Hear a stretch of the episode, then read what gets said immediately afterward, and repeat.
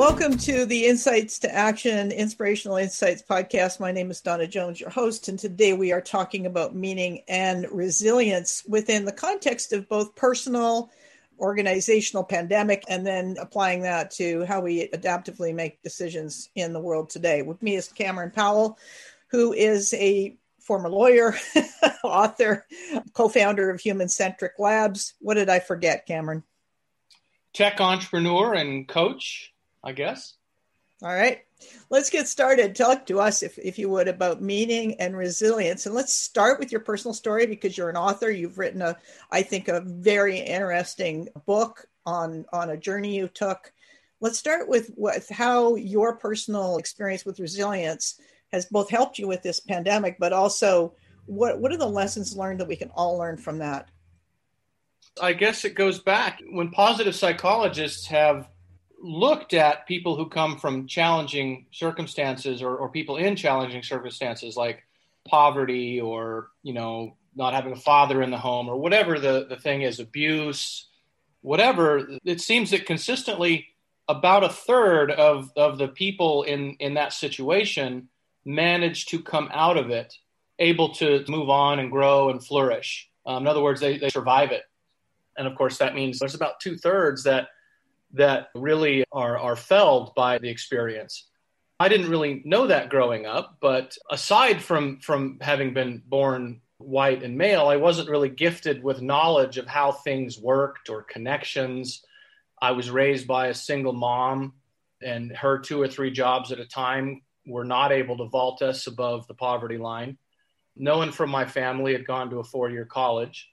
A lot of my childhood seemed to be taken up by custody battles over my sister. So it was a very stressed atmosphere. It was very tight financially. I ended up doing lots of jobs myself as a kid. And I suppose it didn't help that education and learning themselves weren't really valued in the circles that I grew up in. I mean, outside of our teachers in our community, you know, it just it just wasn't that that strong a value. But you know, somehow maybe blessed with a mom who was a, a, a fearless, tireless reader, who was German and, and introduced me to you know things beyond our rural towns that we lived in. Who who would take me to Germany if we could save up the money to visit family there. I saw that there's a different world out there, and and like mom, I read everything that wasn't nailed down, and so I understand the limits of today's what are called corporate signals as only someone born without them can. You know, the signals of credentials and and experiences and brand name companies and this school and that degree and so forth. And so I've kind of moved into having a number of those corporate signals as well. I, I went from the the background I mentioned to valedictorian of my high school and college uh, classes and president of my my Harvard Law School class and and then through government and startups and, and writing books and beyond. And so I, I, I have a, I think, a rare perspective on the hurdles posed by conventional ideas about talent and ability and the real importance of, of sheer talent, passion, grit, and how much really how much more that really matters in, in any job that, that we get involved in. If we look at if we look at the way most of hiring is done in, in, in the West, it really boils down to this sort of laziness about keywords that can grasp prior experience or titles. It really is unfortunate because we shoot ourselves in the foot on on finding people who are resilient, who are creative, who who do have the necessary talents for the job. And you know, we, we know from from I think it's Peter Drucker that culture eats strategy for breakfast. You could also say that talent eats prior experience every meal of the day in terms of its importance in an organization. But prior experience is reducible to keywords that we can search in resumes. And talent is a much harder ballgame. It's closer to literary criticism or, or psychoanalysis or the kind of interpretation that, that lawyers do. It's hard cognitive work. And so to avoid that work, we end up focusing on keywords in how we we bring people into our organizations. Thank you. The the pandemic has really pointed to meaning as being a, a big factor. If I do a Google Trends research, meaning is like way up there. Can you speak to that with respect to both your personal experience and how that plugs into organizational reflection and retooling and reinvention at this point in time? Yeah, so meaning meaning is really where it's all at. You can look at it from the point of view of say where where do all the great achievements uh, in business, in sports, in music, in art, where do they all happen? Well, they happen in in in, a, in what we call the flow state, right? When you're you're completely absorbed in what you're doing, you lose track of time. It's it's it's essentially effortless. It's like the opposite of stress. You would do it for free if you could, right? Flow is where we all want to be. We're three to five hundred percent more productive, more creative in that state, right? If you want to use the language of of, of employee engagement, flow is basically maximum engagement. And why is that important? Well, and how does it relate to meaning? Flow basically is a three part recipe. Number one, you're using your strengths, your core strengths. I don't mean skills that things that can be learned in an afternoon, like how a social media site works or or various bits of knowledge that can be learned but but strengths that that come from talents you had as a kid and that you've cultivated. You've put in your 10,000 hours your 20,000 hours until they become strengths.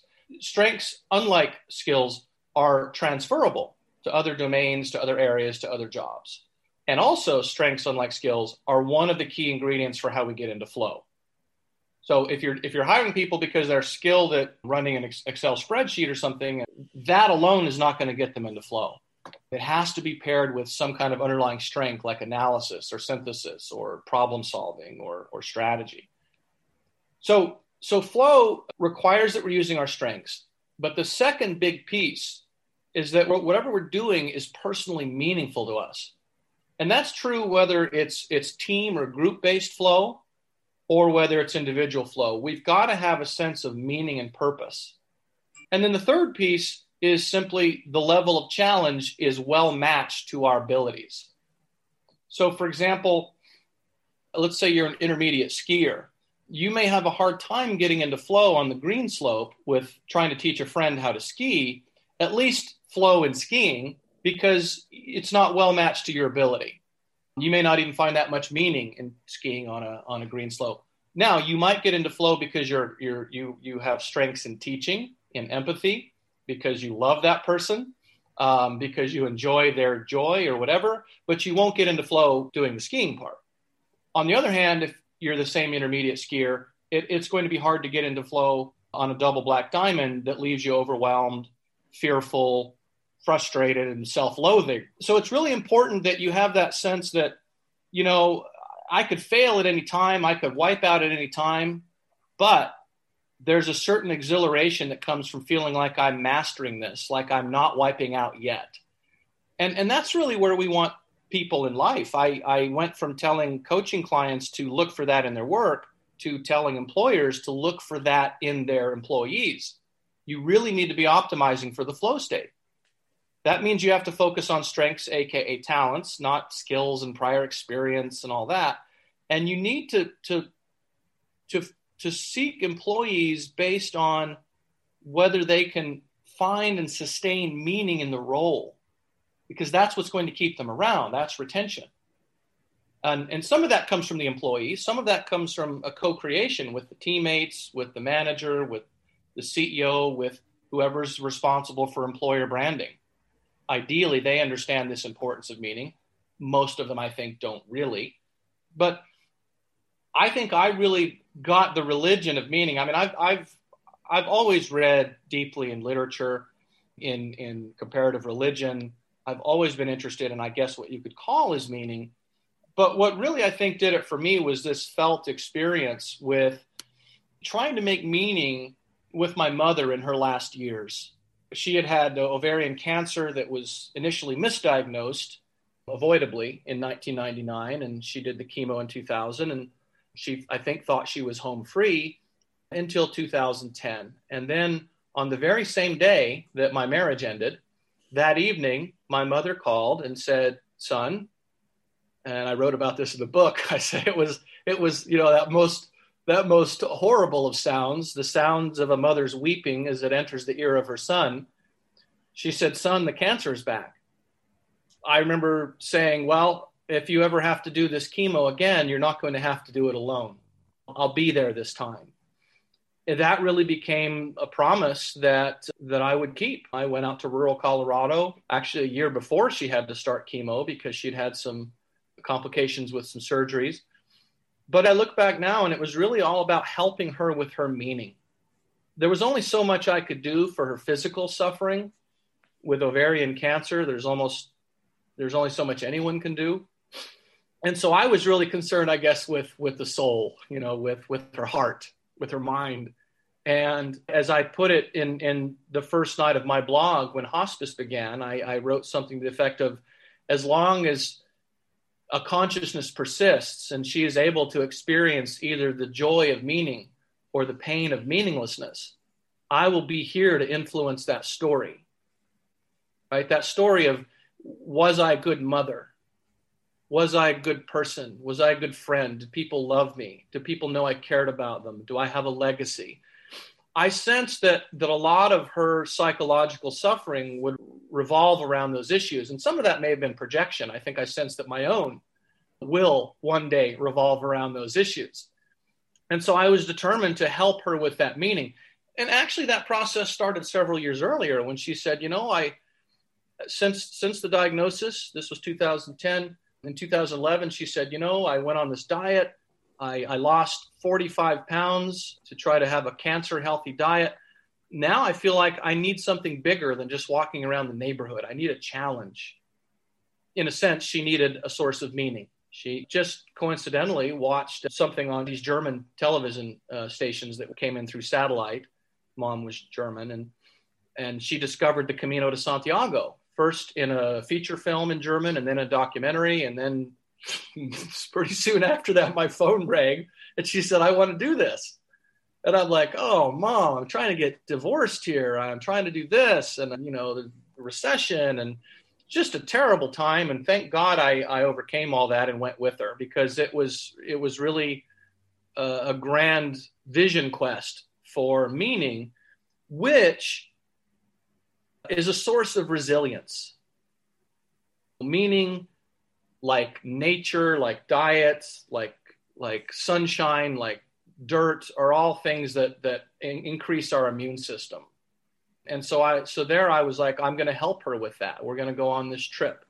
You know, maybe her cancer will somehow magically go away, but if nothing else, she'll know that she had she had done something with intention and I think that's all we really strive to, to do and be. If people are hiring and they're not thinking about employees in that light, that that's what we want is meaning, which comes from, you know, key places like love, helping people, creating things, solving problems, being part of something bigger, doing something great for customers, cleaning the environment, whatever. We all have completely different sources of meaning. It could be I get meaning because I'm in a 35 for you know story office building with a great view and a great salary and and well designed business cards but whatever it is we want meaning in the work that we do and that makes us do better work you're touching on a couple of things. One is you're touching on the part of the your work that failed to mention at the beginning, which is the storytelling component, and that bridges immediately over into what organizations are doing right now in terms of rethinking meaning and what they stand for in the context of, of a pandemic. I've, I've heard that some companies believe that social issues like diversity and inclusion or meaning for that matter falls outside of business and that those are social issues. But I'm hard pressed to find out how you can draw those lines of separation when in fact the entire survival of the economic fabric is based on an integration with the social fabric. It's insane. It's like saying you should eat on your own time or you should breathe on your own time. Work comprises over half of our waking hours and a massive component of our sense of well being and satisfaction versus anxiety and depression, which is the case for a lot of people when two thirds of, of Americans are not engaged with their work and a much higher percentage outside of North America you know, I've, I've seen this attitude from the beginning, but the fact is, people can can can speculate poorly, in my view, that that somehow this is outside the scope of business, but the research overwhelmingly says otherwise. Happy employees are productive employees. Happy empl- and productive employees make for happy customers, and happy customers make for happy shareholders. It's a very simple equation. You don't optimize for shareholders in a vacuum without considering customers or, or employees. You optimize for employees, and, and everything takes care of itself. We need to have meaning. We need to have good bosses. I totally agree with you. So, reflecting back on what you were describing, your mom went through where she had this diagnosis of ovarian cancer, and now she's looking for a bit of adventure, a little bit of edge, and, and, to add meaning to a life that's a little bit all of a sudden puts in perspective walking around the block to doing the Camino, which is on my bucket list, by the way. The, the question I have there is that it seems to me we've got an opportunity to reinvent meaning inside companies now to completely rethink it in light of a pandemic, which, when you look at how people have made meaning out of that, what I would observe at least is that out of the two thirds, meaning has been made out of conspiracy theories, out of all sorts of various plots in the United States. I'm not in the United States, but in the United States, those have divided along political lines. There's very clear rationales, but but there's a bigger opportunity here, which says how can we use these kinds of interruptions to adapt our thinking, whether it's in our personal lives to attain and sustain well being that comes from self direction, or whether it's inside an organization that says, okay, you know, quarterly reports and, and profit as purpose is not sufficient. We've got a chance to to expand our horizons and, and our vision and at the same time really propel to a different level of, of performance. Your views on that, please. Well, it is it is an ideal time people to understand. I mean, our, our, our basic ability to get through the pandemic revolves around are we able to find meaning and engagement? One of the reasons I think that, that a lot of younger people are finding it hard to isolate is that they are less likely to have engaging full time jobs. And so they're like, well, what else do we have? You know, we, we, we can't just sit at home inert, right? I mean, you, you can't you can't ask a, a, a gerbil in a cage to do that without toys to play with, or it starts to get sick. You know, we need stimulation, we need engagement. This is just part of the the human condition. I've felt that myself at times during the pandemic, where I felt at times under engaged, and I start to think of you know the way that horses, if they're kept in their stall too much, will start chewing on the fence posts. It's called cribbing. They develop psychological issues I think it's time for a, a top to bottom reassessment. I mean, meaning needs to be injected at the very beginning. There's a lot of talk about employer branding. And yet, if you look at any job description, even the most sophisticated company in terms of marketing and copywriting, Apple, Salesforce, Facebook, whatever, look at their job descriptions. It's a list of features. There, not, only benefits there are 401k and free lunch, but no one thought to have a job description that has a section on meaning. What is the meaning and purpose of this role and of what you do here? What is the career path? What about learning and development? What are your teammates like? How will your role help the team, the community, the world, yourself? That's all just completely ignored as if it uh, just doesn't matter. And so we've got all these undifferentiated job descriptions going around out there pretending that meaning doesn't really matter. And so you could say it starts, you know, the rot starts from the very beginning. We're just not focused on things that matter. And then we wonder why we have all these other issues down the road. I think the same lack of understanding, there's a conventional wisdom that views the self employed as somehow less than, hmm. say, someone with a corporate track record well, there's been you know some some very large research studies, very large sample sizes, where they looked at this and they said, you know what? On average, the self-employed have higher levels of ability. They have higher uh, levels of engagement. They make more money and they're happier. In a sense, we're talking about people who are masters at self-engagement and at finding the meaning in what they do, who actually have higher ability levels, holding education constant, than than the corporate types. And yet because their corporate signals if you will their keywords and track record are harder to understand or quantify in the corporate you know context they're viewed as somehow less desirable. And it's completely backwards. There's a number of reasons for that but one of them is simply that we're not understanding that these are people who've already shown their capacity to generate and sustain meaning, their capacity for grit and resilience and perseverance, for autonomy. Uh, what could be more important than the ability to work autonomously in a pandemic where everybody's working from home? I mean, it, it should have rocketed to the top of the ability to sustain autonomous engagement. should go should go to the top of the list in terms of what we look for in, in job description. There's a lot of work we have to do. We've got our work cut out for us because corporate America spent decades denigrating things like the liberal arts degree, which frankly is, is a training ground for how to how to de- derive meaning from life, how to read literature, how to understand history, how to analyze an employee's strengths the way that you would analyze a short story based on their behavior based interviewing stories. Keywords are, are the simple way to understand somebody. You want a more cognitively, cognitively demanding way, ask a behavior based interview question and then try to walk someone through that and extract their story. That requires the skills of, a, of an investigator, of a, of a lawyer, of a psychoanalyst, of a literary critic. It's not for the faint of heart. It's not for somebody who's only read uh, business articles. So we don't really have a lot of those capabilities because we've sort of decided that again, based on keywords, you have to have a business degree or you have to have a business background or whatever, whatever that means, instead of just the underlying strengths or talents of critical thinking and problem solving and strategy and analysis and synthesis and interpretation and empathy. Those are the things that move the needle. So two things are coming to mind, but but what one of them is this idea of keywords, which leads us to data-driven decisions, which means you're ignoring your human judgment. You're leaving out the human judgment and accountability for the human dimension, just how complex we are as human beings. Are those decisions being made in HR? And if so, is HR even equipped to bring in judgment, or is it so data driven that organizations have absolutely lost their capacity to discern talent? Well, I think we've got this sense of complacency that because technology is involved, I'm holding up air quotes for anyone who doesn't have access to, to our Zoom call, or AI, right? AI is going to scan your resume it's the biggest con in a way. I mean, what's being examined is keywords. They're just counting clumps of keywords. They're not even doing it in the more intelligent way that Google does it.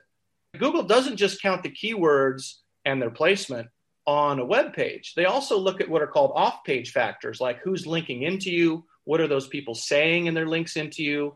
When people see your search result after a, a keyword search, how long do they stay on your page?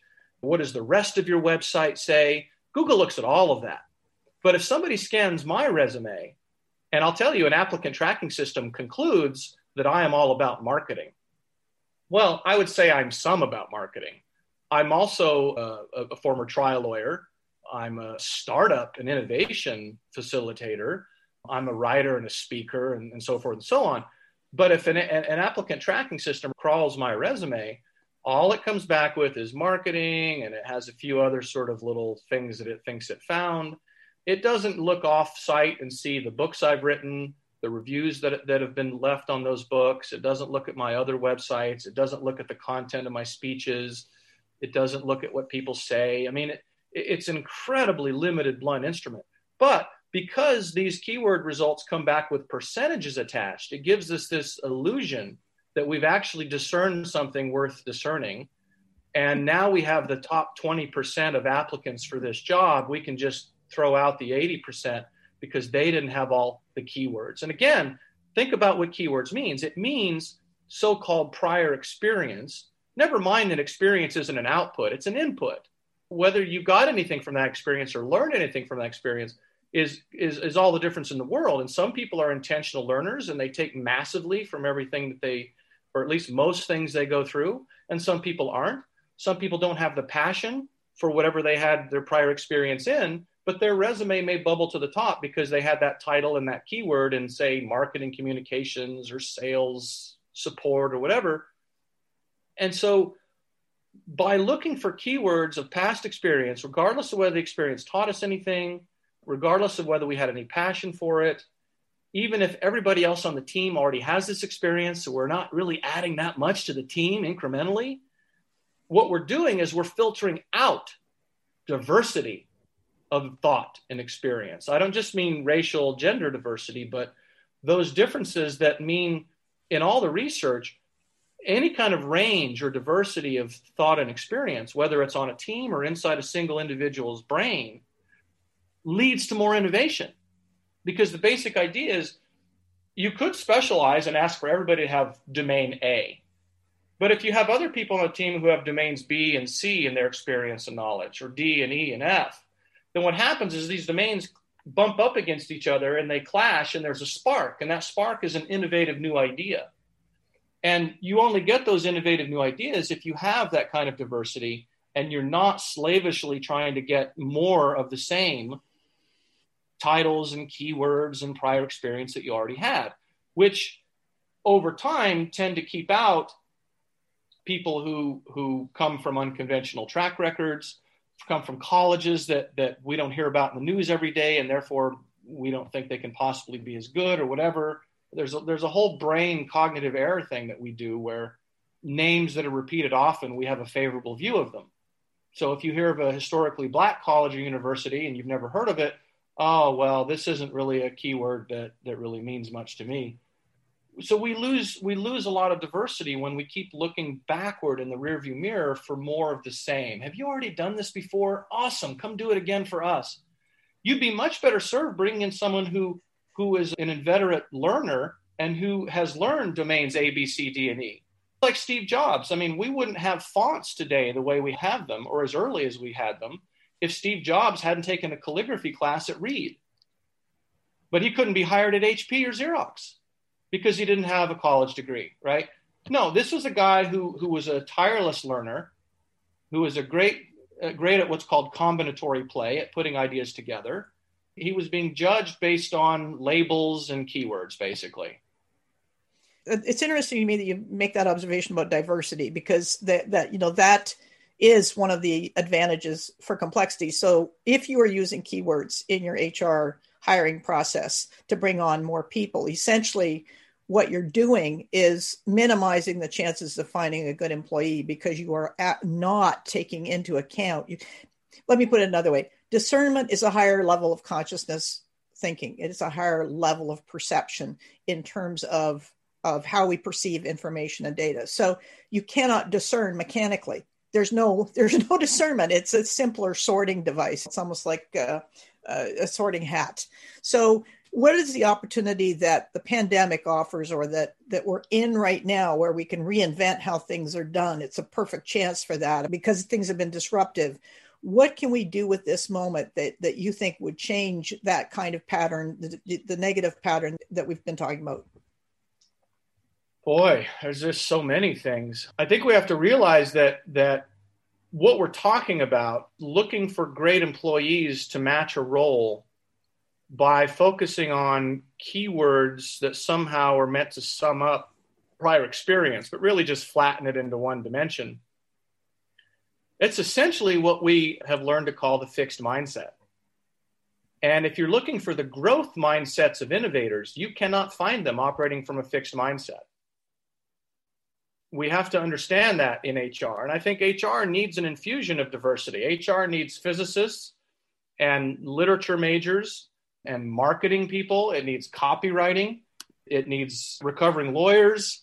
It needs more of just about everything but MBAs and and people with lots of HR credentials. That's the diversity that's needed is different ways of looking at something, design thinking, lean startup thinking, if you look at the typical job description for a VP of HR, it doesn't ask for anything that's relevant diversity to diversity of thought and experience to innovation, different ways of looking for things. It looks for thou shalt have 12 to 15 years prior experience in an HR department, as if HR departments have been historically so hugely successful that that in itself is just a blue chip criterion, and have experience in comp and benefits and stuff that is so basic that you can actually literally outsource them to vendors to handle, right?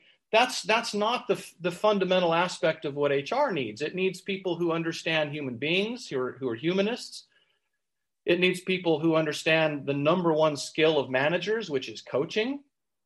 People who can inspire, people who can consult with with hiring managers and say no honestly jim you don't really need more of the same prior experience in your group. That's just a word that you've come up with because it's easy but there's no evidence that makes for a better employee. You know we've got to broaden our search. And frankly we, we need to spend more time reading resumes and cover letters. Ideally some that we've told candidates how to because the cover letter has become something so generic and useless that no one reads it. And because no one reads it the people who write it say i'm going to write something useless and generic. It just goes around and around. But if we ask cover letters to discuss what are the things that get you into flow tell me about the last time you've lost track of time or tell me about how you derive meaning and give me some examples and if we ask for people for brief videos to record so we could capture all the micro expressions that, that give massive amounts of information more than a piece of paper does we, we could start to really understand people in something closer to three dimensions than than this awful awful user interface of of the job description and the resume. Oh you're muted. That's a nice place to start. When you look at the things you've gone through and you you're experiencing the pandemic and many others are experiencing that. So it's that two-thirds to one-third that you started you know earlier which i really appreciate that that metric by the way. What did you learn what did you learn from being part of that one-third who used those conditions to to hit new levels? I think it's complex. On the one hand i think if you grow up in in circumstances where there's a lot of stress or trauma a lot of the time even coming out of it, your brain can be shaped to be more predisposed to anxiety or depression. So I think that's one legacy. Another, though, is that when you've come through something, you do develop a sense of confidence that you can come through other things. I think it's particularly important for little boys to have a sense of mastery over something. I think one really powerful thing I, I did or was allowed to do as a kid my mother was very progressive. She had a lot of faith in me. Other kids couldn't spend the night. They couldn't have a sleepover with with their friends on a weeknight. My mom was like, "You know what? Cameron can because because he's going to do the homework and get the grades. So why would I restrict him, right? So this is how at the age of 10 I flew by myself from rural Colorado to Germany and spent the summer there. And and then flew back and and I think just just kind of being forced to be in an experience that I was able to handle and then handling it allowed me to look back and have a sense of capability that very few other kids were able to have. I recognize the importance of if you've gotten through something, it's easier. You know, let's talk about cognitive behavioral therapy or how the stories we tell ourselves. It's easier to tell yourself a story of how you can get through this next thing one of the things I've observed from the people that I've been working with in a variety of different social issues or political issues, geopolitical issues sometimes, is, is, that the that going through that kind of an experience really provides a higher level of tolerance for uncertainty. So rather than trying to get everything to become certain again, you're more capable of just holding it as the space you're in, not trying to wrestle it into anything that would be artificially secure. Tolerance for uncertainty means an ability to, to withhold or reserve judgment, not to jump to conclusions, not to need easy solutions, or, or what scientists call not to, to reach for cognitive ease in all of our thinking, which, which is represented by the keyword or by the prior experience or whatever. Another thing that we don't really look for in employees is the capacity to manage the scariness of uncertainty is absolutely critical to creativity and innovation. Because if what you're doing is creative, then by definition, you are uncertain how it will turn out. Will it be of any quality? Will anyone want it? Will anyone buy it? Is this the right price? Am I going to run out of money before I figure any of this out? Right? Am I going to run out of runway in my personal savings? The ability to manage uncertainty is absolutely crucial for creativity. And it's pretty similar to the personality trait most high, highly correlated with creativity called openness to experience of the five major personality traits. And openness to experience sounds a lot like someone who is comfortable with the uncertainty of what that experience will bring. So there's a kind of courage involved there of trying new things and being oh, able to manage resiliently the possibility or actuality of failure. I think we don't really understand the elements of, of innovation, including that tolerance for uncertainty, just as we don't understand what diversity really means. What do rainforests, coral reefs, cities, and coffee houses have in common? A long track record of disproportionate competition or diversity of ideas and innovation. Right? Anytime we get lots of species, people, domains of knowledge and experience together and they start to clash, whether it's in a Starbucks or or the early uh, coffee houses of London in the early 1700s, you get an incredible amount of innovation. It's why Silicon Valley has has has worked so magically for for decades now, or why you know Paris in the 20s or Vienna in the 1890s were such successful crucibles of novel artistic creation. I love that you brought in the natural world because the disconnect between humans and natural world is a costly one, extremely costly. The other thing I want to bring in is that the uncertainty of the pandemic evokes the usual responses, which is either fearful, in which there's a contraction and trying to predict, trying to recontrol the uncertainty, try and manage it in a controlling type of way, or yeah. curiosity, which is all that list of questions you said. Well, what, what do we need to look at here? Not through the lens of fear, but through the lens of seeing what do we need to take into account. So I think that that means that in the future, there'll be a better chance of hiring that liberal arts person because they're quite comfortable with uncertainty and can actually use it to, to create something new out of the conditions they're in. Mm-hmm. Anything else you want to add? Well, in uncertainty, I would say, you know, if there are people wondering, well, how do we look for that? Well, certainly you can ask them questions about how they may have proceeded in the face of uncertainty in the past or how they showed courageous nonconformity at some personal or professional risk. What builds uncertainty? Look at artists. Look at people who are deep readers of literary fiction, which often has enormous ambiguity just like uh, foreign cinema, which is a reason many Americans don't like it. It's it's harder to grasp. It's more like a novel. Readers of, of literary fiction are higher in empathy. Look at people who've who've practiced meditative disciplines. Right? Buddhism is just completely chock full of theory and practice, best practices on managing uncertainty. There's so much knowledge out there, and there's so many ways that people have come by these things that really matter if it can't be reduced to, to something really easily graspable, it just seems to get left out of the superficial analysis of the corporate world. And, and that's a real mistake. I mean, there's a lot of complexity and knowledge in people that we're not going to drag out of them by scanning their resume for keywords. And, and that's our loss as employers. And it's, and it's their loss as people who may never find the work that gets them into flow and or takes them out of the, the misery or, or anxiety or depression that, that much of our population lives in, slogging through jobs that are poor matches with bosses who are micromanagers who can't live in a moment of uncertainty and have to try to control everything. It's a similar kind of problem. If we could just learn to hold on to things more lightly and not grasp and, and push and try to control, we'd make more space for creativity and for inspiration and for relationship and really being able to stay well through through uncertain unpredictable and even ambiguous uh, conditions because you've got that capacity not to panic when the uncertain moment comes in. Where would you like to send people for more information on what you're doing your books all of that? Can you share that information please? Highperformancestory.com has information on the consulting and coaching I do, and there is a, a, a, section on the homepage that's devoted to ordinary magic, promises I kept to my mother through life, illness, and a very long walk. It's on Amazon as well, an ebook, hardcover, and I did the audiobook, which was my own exercise in embracing uncertainty because I, I'd, I'd never done anything like that before, but I, I read my own audiobook. All right. Thank you very much, Cameron. I love the conversation. It was great fun. I hope our listeners enjoyed it as well. Uh, look forward to chatting with you more and to seeing what Human Centric Labs does. And I really particularly appreciate the high performance story part because I think strategic narrative is an emergent direction for what we can do with strategy.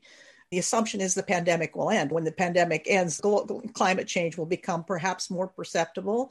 It's the same characteristics, it's just uh, not immediate and in your face. So, the way of seeing that we develop through the pandemic, I think, directly uh, applies to how we handle the next set of disruptions at the systemic level that are embodied in food supply, food security, energy security through climate change. Thanks again for being on the program. Great to have you. Great to be here.